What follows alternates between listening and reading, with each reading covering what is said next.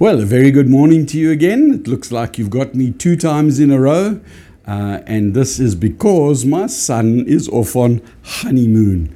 Isn't that a fun time? Usually a glorious time in marriage when 2 people begin to uncover the good and very often the bad in one another.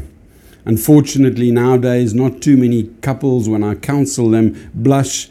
But I was just so blessed to see my son and daughter-in-law blushing when I counseled them a couple of weeks ago.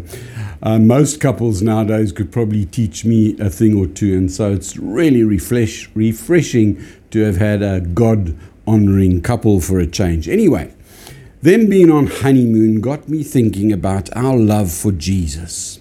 My challenge is, what does your love for Jesus look like today? Am I bruised and battered from the Christmas overdue? Or does my passion still burn brightly for Christ and the kingdom, my bridegroom? Maybe your relationship with Jesus is tepid, perhaps stale, or worse still, condescendingly familiar with the God of this universe. Remember when you first got saved? Remember that first time you realized that your sin has been forgiven? Remember that forgiveness, that joy, that knowing that I was His, He was mine, that I'm a son of God? Well, Jesus, in speaking to the church at Ephesus, had the following to say about love or lack of love.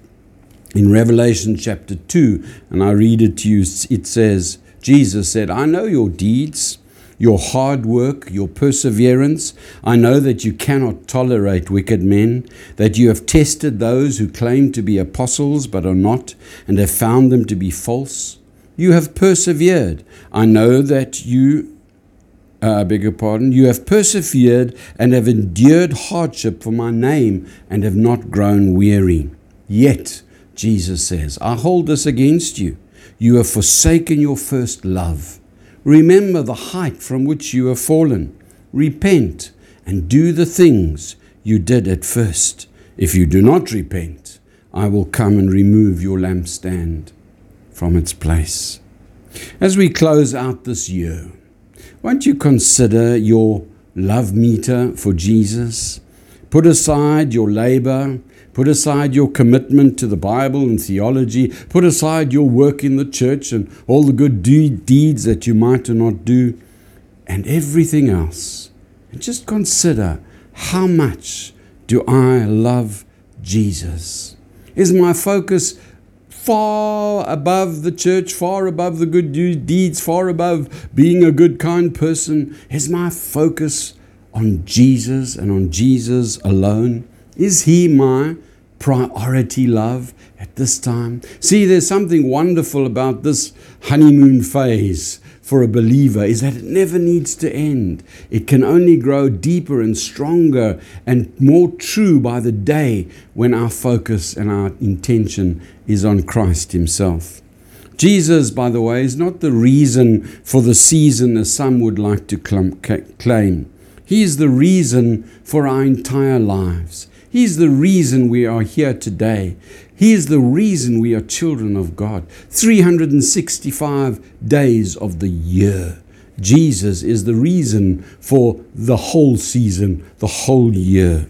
And so, my friends, why don't you decide today to close out this year with a burning desire of love for Him again. Amen.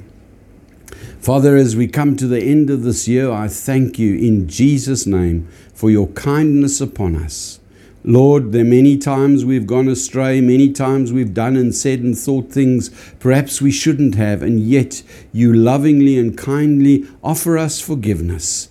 And we pray that we would be faithful to keeping short accounts with you, that our love for you might grow and increase on a day-to-day basis. And we give you praise with thanksgiving in Jesus' name. Amen.